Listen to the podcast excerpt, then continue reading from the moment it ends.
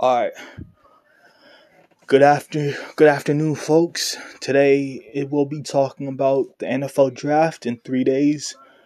We're going to be focusing on the New England Patriots and how they will do as their picks for quarterback position. So, in my opinion, just to break it down for you folks, I wanted to say that this is Radley's show. This is Radley's podcast, one and only.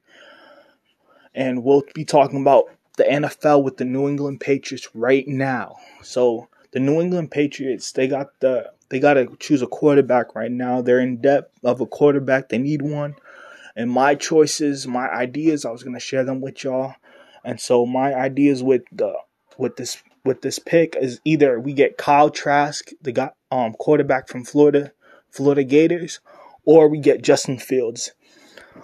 So I'm gonna I'm gonna break it down for you. Kyle Trask is an outstanding lefty quarterback. He's an amazing. When it went to college for his senior year, um, for his draft, this dude is a beast. He could throw lefty, but what the quarterback I'm looking at is Justin Fields. Justin Fields is an outstanding quarterback. He could throw, he could run, he's a mobile. So what I would have to say if I was a Patriots GM right now is get rid of Brian Hoyer as a second string quarterback and add Justin Fields to the offense from Ohio State because that was looking real good behind Cam Newton, a veteran, and then he could learn from him and um and then have Jarrett Stidham as a third string, just a backup, backup.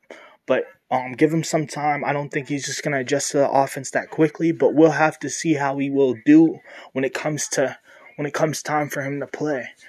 And that's really it for the draft, man. Um, I'm excited about it. I hope you are too. Three days, and we'll see who who we gonna pick with the Jets. We already know who the Jets are gonna get. They're gonna get the BYU quarterback, Zach Wilson, from BYU, and then for number one is Trevor Lawrence from Clemson State University, is number one pick, and um, they just gotta add for um for for Will Zach Wilson from the Jets. All he has to do, man, he's he's gonna be on the organization where they haven't been uh, finding a good quarterback. So for right now, they're gonna have to find weapons around him. And for the draft for the New York Jets, they haven't been really good with the draft, picking up good players, decent players. With the Jets, they they're an organization where it's just that they don't know how to not that they don't know, but like they're trying to find weapons and they just choose the wrong weapons at the wrong time. They got to find weapons surrounding Zach Wilson so that they could actually make a runner of deep threat in the playoffs. And with the Jacksonville Jaguars, they have an outstanding quarterback, Trevor Lawrence. We already know from Clemson, but will they add weapons surrounding him with with him so that they could help him do whatever he can do when it comes time. And you know, we got they got a new head coach, Urban Myers. He's an outstanding coach for Ohio State. That coach actually Justin Fields when he's on the Ohio State before Justin Fields transfer. I don't I don't think I'm gonna break it down for you. I don't think you know or Justin Fields actually went to Georgia for college football. But since he didn't have a starting spot, he transferred to Ohio State to get that starting spot. That's what most quarterbacks do. And so getting that opportunity to play quarterback at Ohio made him recognized as a QB. So just saying. And speaking on that with Trevor Lawrence, Trevor Lawrence, will he he just had shoulder surgery, so the impact on his shoulder, will it will it hurt him as well as throwing the football? Like you understand like Cam Newton could um can't throw the ball that as well as consistently because he had that shoulder injury. Will that affect him during the NFL if he takes those big blows? Will he have a good O line that will block for him? Same with Zach Wilson. Will they have a big O line that will block for him? Or will it be another bust in New York? We'll have to see. Those questions will be answered at the draft. And so, outcome I think that the Patriots should get at least a good a good offensive line and a good, outstanding quarterback. And they need the defense to just block for him, give him time in the pocket so he could go through his progressions. But we'll have to see that. Um, so, speaking on that, I'm gonna switch to soccer. The MLS soccer season is back, folks. We got the New England Revolution playing DC United on Saturday. Last uh this last week this weekend, Saturday. Yeah, Saturday. They played DC United. They beat them 1-0 and you know, guess what, man? We're third place in the Eastern Conference, bro. But you know what? The season just started. I don't know why I'm getting so hyped up right now. Because the reason why I'm saying this is because New England Revolution, they have a good squad. They got an outstanding coach, Bruce Arena, who coached the USA national team. What? Man, that's pretty darn good. And the way that he's just coaching his players to win is really impressed me a lot as a player and as a just understanding the game a little bit better of soccer. He's outstanding, man. He's an outstanding coach. And just speaking on that behalf on what has he accomplished, he's going to try to accomplish something that no, no other coach has accomplished. That's win championship. He loves the game. He knows how to play inside out, win the game. That's his focus. And so understanding what you could do as an individual is just like getting to know your plays on the field, on and off the field, knowing what to do. That's a big task. And also too, May 1st, New England Revolution will be playing Atlanta United, a team that they haven't won to in years.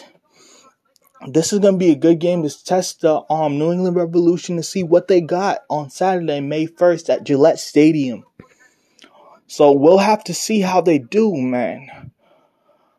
Revolution right now, they're looking good, but it's still early in the season, man. The season just started.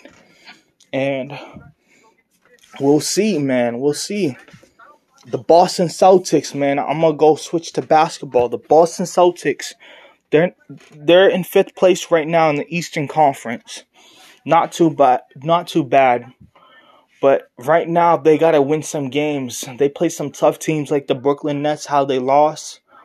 Um, they played recently the New Orleans Hornets, and they lost to them too. Terry Rozier was 0 4 going into playing Boston. Now he's 1 4 beating Boston.